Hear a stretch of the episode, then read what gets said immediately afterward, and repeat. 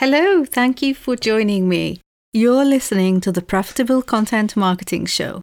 Today, we talk about how to transition from being a face to face service provider or coach into offering the same service with a few tweaks online.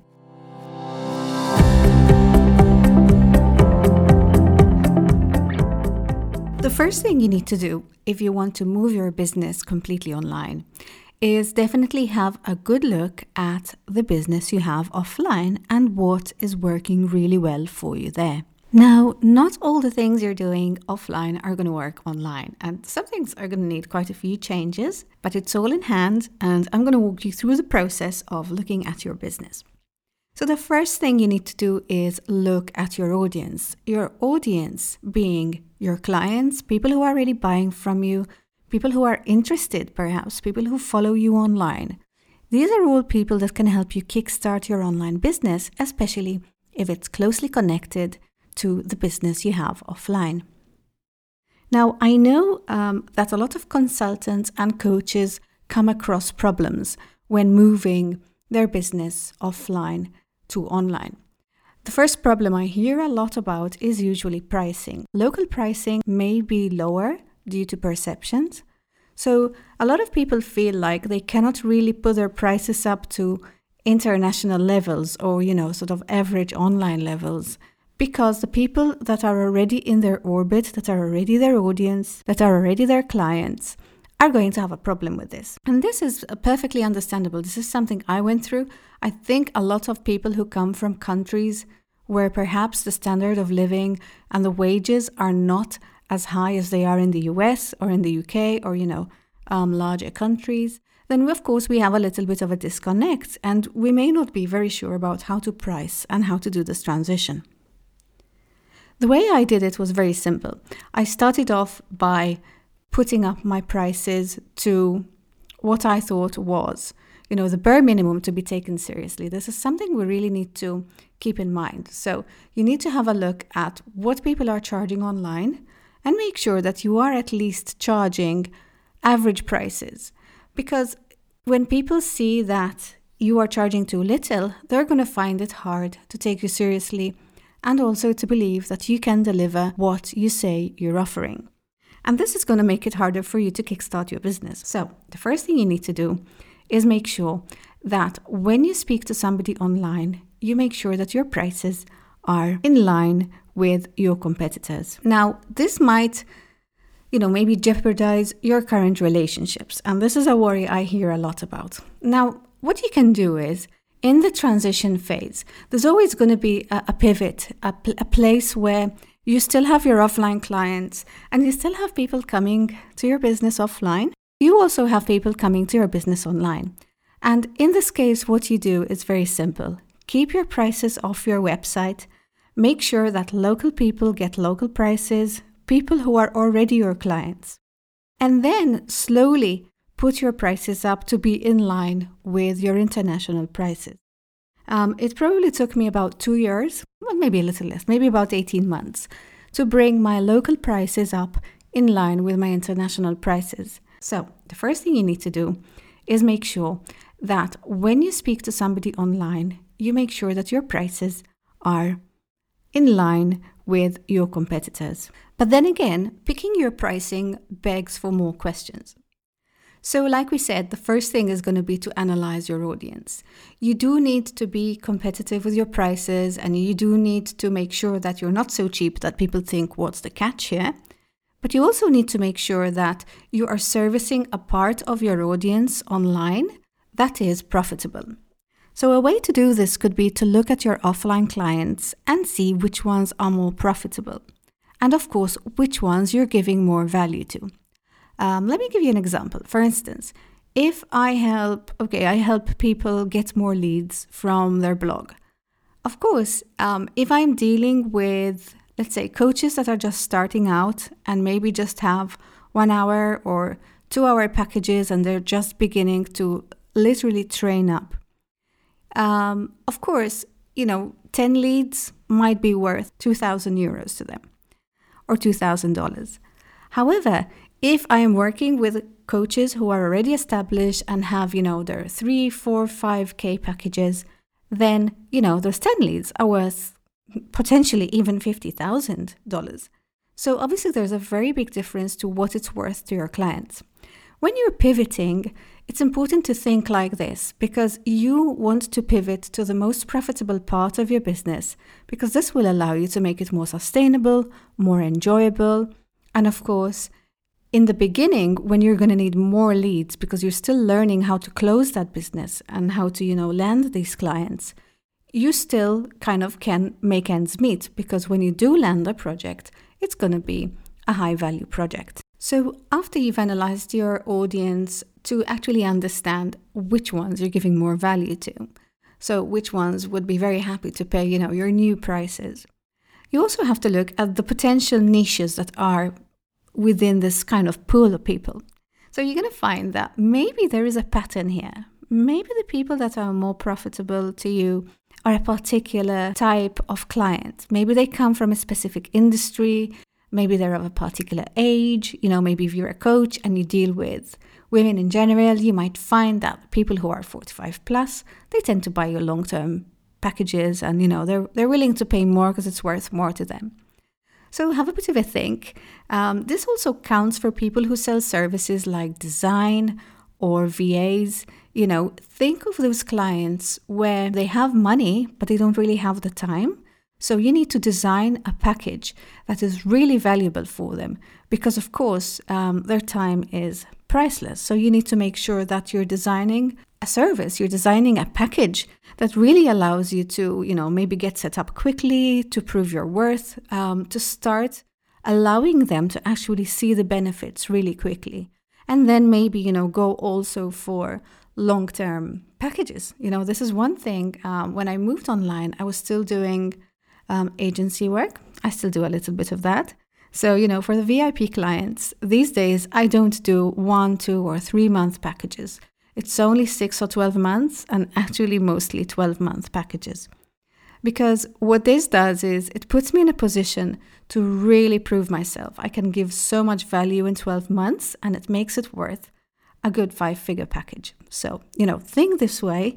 And you'll also need f- fewer clients to actually grow your business and be in a position to shift it and be flexible. The next thing you need to do after you have picked your niche based on, you know, all these little things you found out about your clients the next thing is to research online. You want to research online, and this is something that may be a bit counterintuitive. But what you're going to come across is that you're going to find competitors, and the first thing that it's going to bring up is uh, a feeling of dread. Oh my goodness, there are so many people doing this. And there are already people out there that have, you know, really nicely set up websites and packages. And, you know, they're really doing a good job of it already.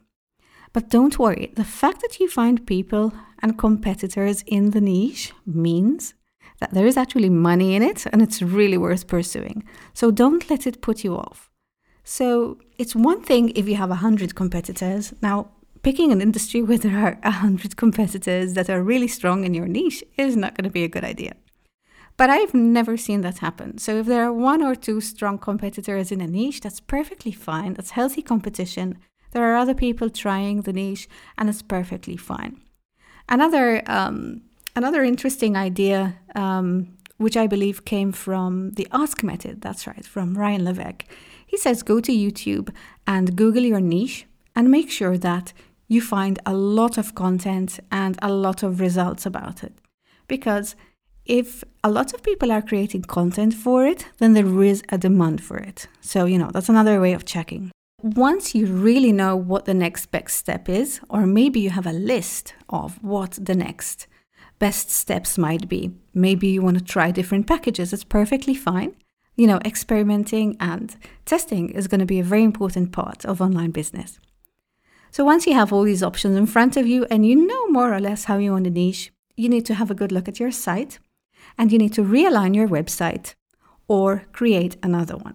And so what I mean is, you need to kind of focus it in. So if you've picked a niche, let's say you are a designer, and now you are specifically going to focus only on doing logo identities for online entrepreneurs or female online entrepreneurs.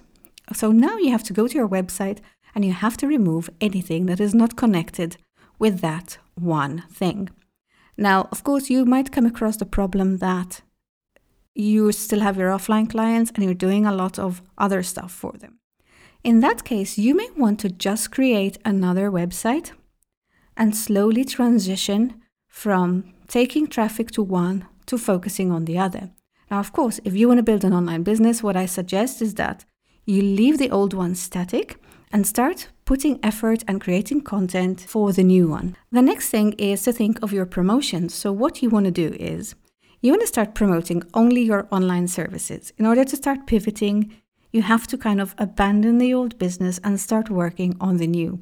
And when it comes to marketing, especially online, you can really confuse your audience. So you got to make sure that you have one message, and this one message is going to promote your new online service offering.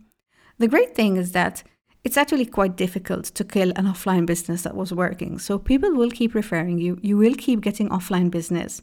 And maybe there are other ways like networking events and you know other things you can attend as your old business to keep business coming in while you transition it in the online. But also, you want to make sure that there is only one message on your social media platforms that you take them to your new website, so your new online services. Everything is going to be directed to them, and that you also have one call to action, which is probably going to be to book calls with you. Um, if you sell a service, it's always better in the beginning to get people to book a call with you because you want to listen to them. You want to hear what their objections might be to buy your service. You want to kind of understand how they're evaluating your service. And going from offline to online means going from people whose background you really know because you know you, you live in that environment to actually getting people from all over the world. So getting people from lots of different, you know, cultures and time zones. So you really need to start understanding what the commonalities are and what are the things that they expect from you, how they are perceiving the, the website, how they are perceiving your offering. And these are all things that are going to help you really improve step by step. The next thing you're going to need is then to have everything in hand for these calls. You need to have your price lists. You need to have a way of getting paid, which is going to be your payment links, whether you use PayPal or Stripe, or maybe something a little bit fancier. Don't have to be super clear about the onboarding process, just sort of know the main steps, because then, of course, once you get your first online client, you can explain to them what's going to happen, and then you go and sort of go into the nitty gritty details once it actually happens. You'll also need to sort of work out the logistics of what happens when they don't buy. Um, what follow up emails do you send? How do you follow up? Do you connect with them on WhatsApp? Do you just send an email? Uh, do you connect with them on Facebook, perhaps?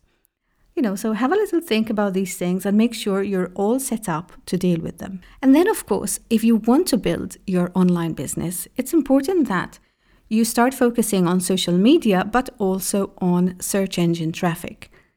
These two types of traffic are very important. So, the first thing you need to do is once you have your website, you start creating valuable content, whether it's video first and then blog, or blog first, um, and then, you know, you want to just do video later on, it's perfectly fine. As long as you have the written word, so far it's the best thing to get organic traffic from search engines.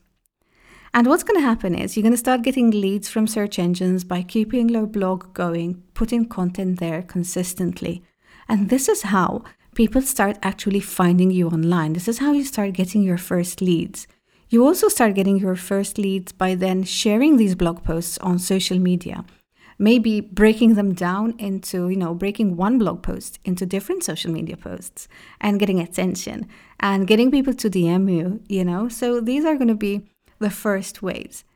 So in the long run, what you will see is that search engine traffic um, will increase, the social media traffic will increase, um, but in the long run, you can expect that actually the search engine traffic will be a lot more than your social media traffic. And of course, um, if you have a little bit of a budget, you can also boost through social media or you can use Google Ads. So you can always sort of speed up uh, the way your leads are coming in. But doing the organic work is very important because that's how you find out what topics and what kind of what kind of posts, what kind of information is actually turning into those discovery calls. And that is what you want to do. Because when you sell a service, what you want to do is get people on a call. Because ultimately, you know, people are people. It's the face to face that sells, and online face to face is the call. You know, you want to get people on that call, and that is how you close the sale.